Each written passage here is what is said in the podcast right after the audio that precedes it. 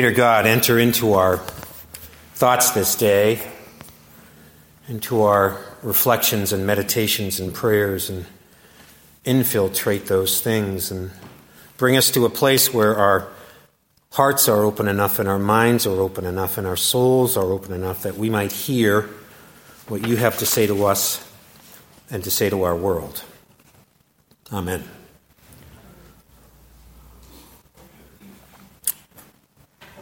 From that text that we heard Charlie read, and then we heard Abraham Lincoln actually quote If a kingdom is divided against itself, that kingdom cannot stand. And if a house is divided against itself, that house will not be able to stand. You're not getting paid by the word, Pastor John. As a public speaker for almost three decades, I've learned a lot of lessons about how to deliver a thoughtful and edifying sermon, and also how not to give a sermon. So, when I was brand new in ministry and I only got to preach every four or five weeks, when I finally rose in that pulpit, I'd often say way, way too much. Try and cram way, way too many thoughts and points and ideas and words and witty quotations and corny jokes into my address. Hence that admonition from a wise parishioner wordiness does not necessarily mean wisdom. Or, as one speech teacher said, make sure that you have finished speaking before your audience has finished listening.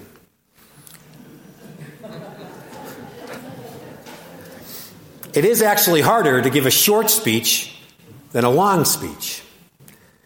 It reminds me of one long winded, interminable speech that former President Clinton once delivered at a nominating convention. You may remember this. His largest applause line came when he said, and in conclusion.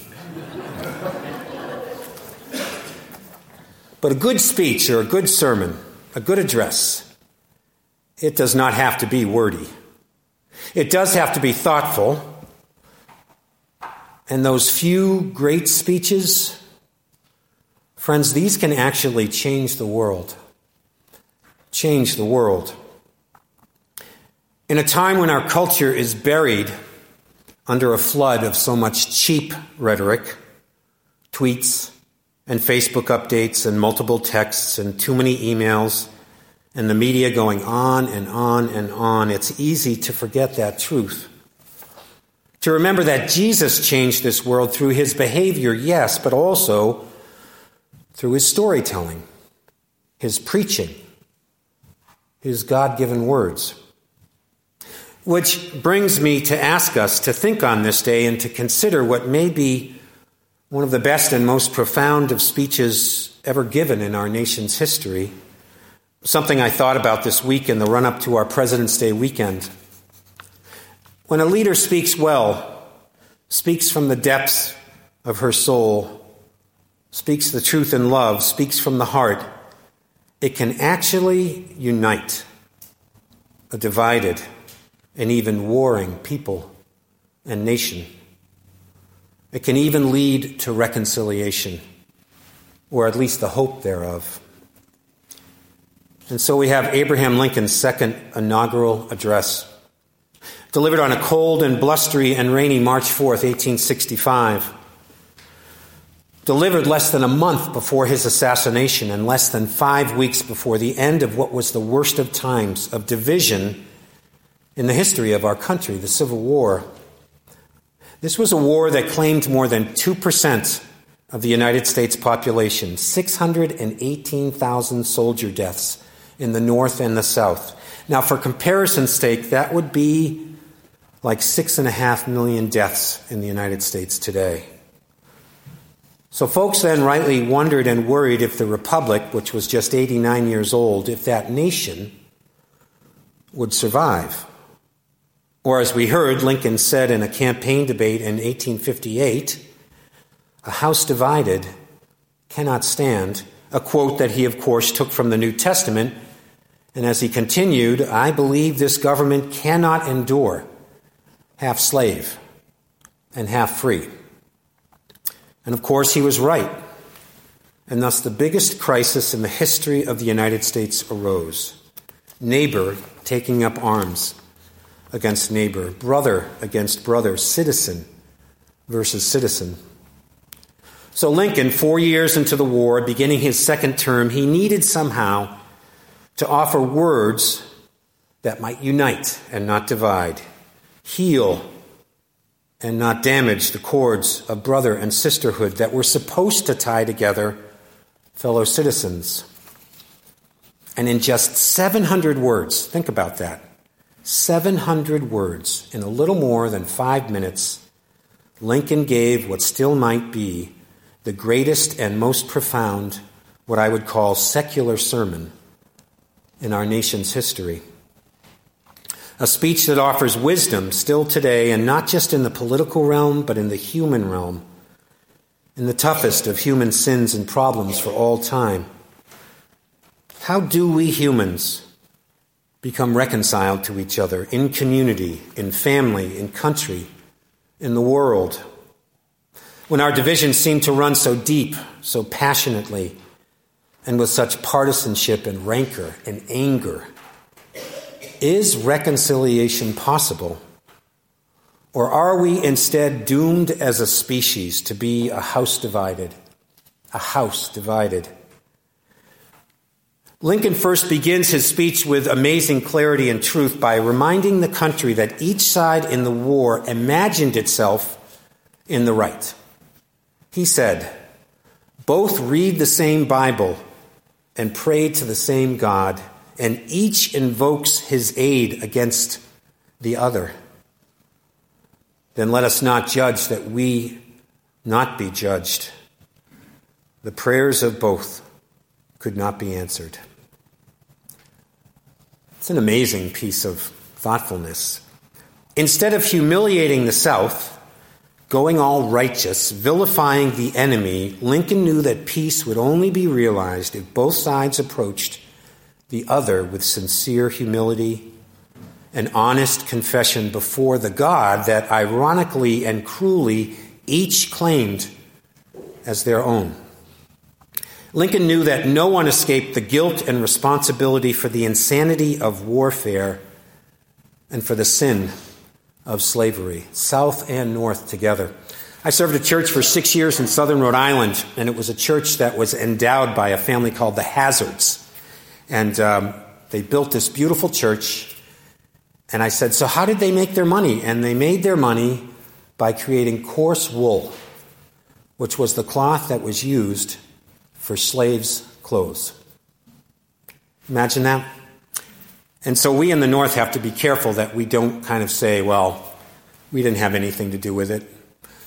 All Americans were complicit in it. It's just something to think about. And that's what Lincoln was trying to say that no one escapes the guilt and responsibility for the insanity of warfare and the sin of slavery. All had blood on their hands, north and south. So, for civic fractures to be repaired, for a nation to be reunited, for opponents to work together again, Lincoln knew the only path to true justice and shalom was mercy and forgiveness and grace and love. And I think most important, humility. Humility.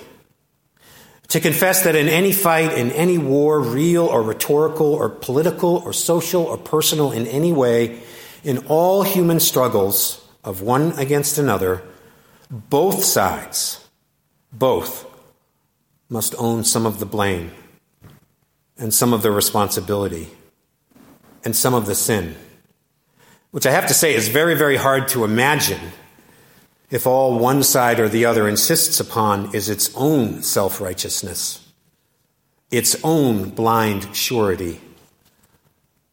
Well, I'm right and you're wrong, and that's it. Friends, that is what often passes these days for civic dialogue, for political rhetoric, and for social opinions, right? We are living in an age of incredible, unbelievable self righteousness. Everybody's got an opinion, and now everybody's also got their own personal platform for expressing those red hot convictions. Twitter and Facebook and Instagram and thousands of media outlets. As the poet William Butler Yeats wrote in his 1919 poem, Second Coming, about the age of chaos that he lived in, quote, the best lack all conviction, while the worst are full of passionate intensity. Do you hear that? The best lack all conviction, while the worst are full of passionate intensity. Friends, if we are to be reconciled intimately, nationally, we must first always begin, as Lincoln reminded us, with humility before our shared God, before one another, within all of the debates and arguments and political warfare. Because without humility, no one finally wins, but with humility, I truly believe human reconciliation is at least possible. Humility and mercy. Mercy, another human virtue that can feel in such short supply these days. At the end of his address, this is how Lincoln concluded his thoughts for that day. They are words that still echo down the hallways of history words for then and words for now and words for always in the human condition.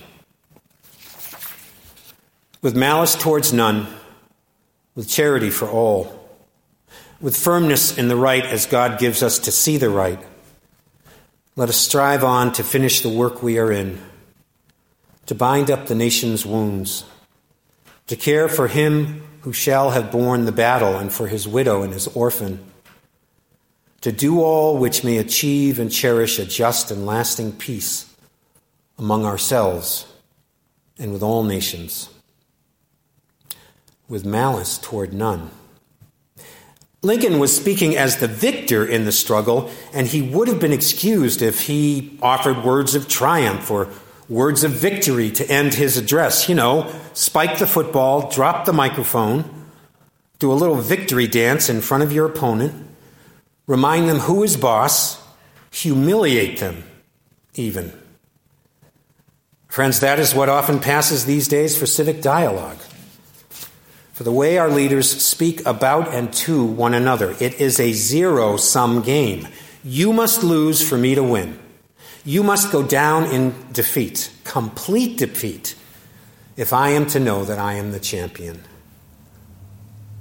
But Lincoln wisely knew God knows that true human reconciliation it must be about mercy. Mercy, forgiving another, not because you have to, but because you want to, offering a hand of peace.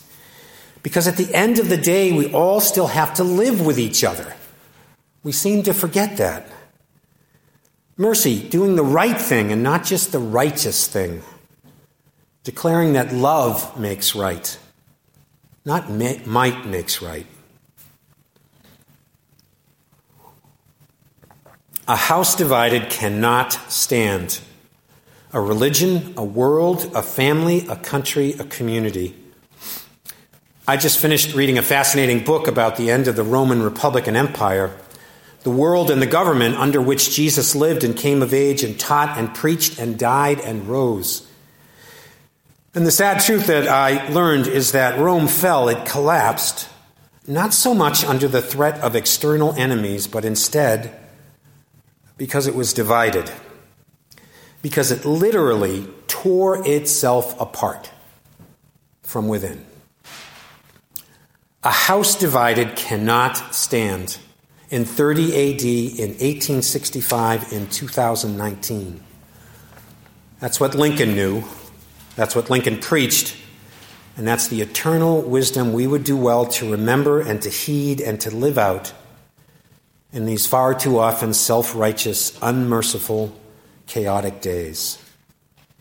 Reconciliation, it is possible and it is finally the only thing that will save us. In personal relationships and communal relationships, reconciliation, and always with humility and with mercy and with God's love. Let all God's people of peace and justice and reconciliation say, Amen.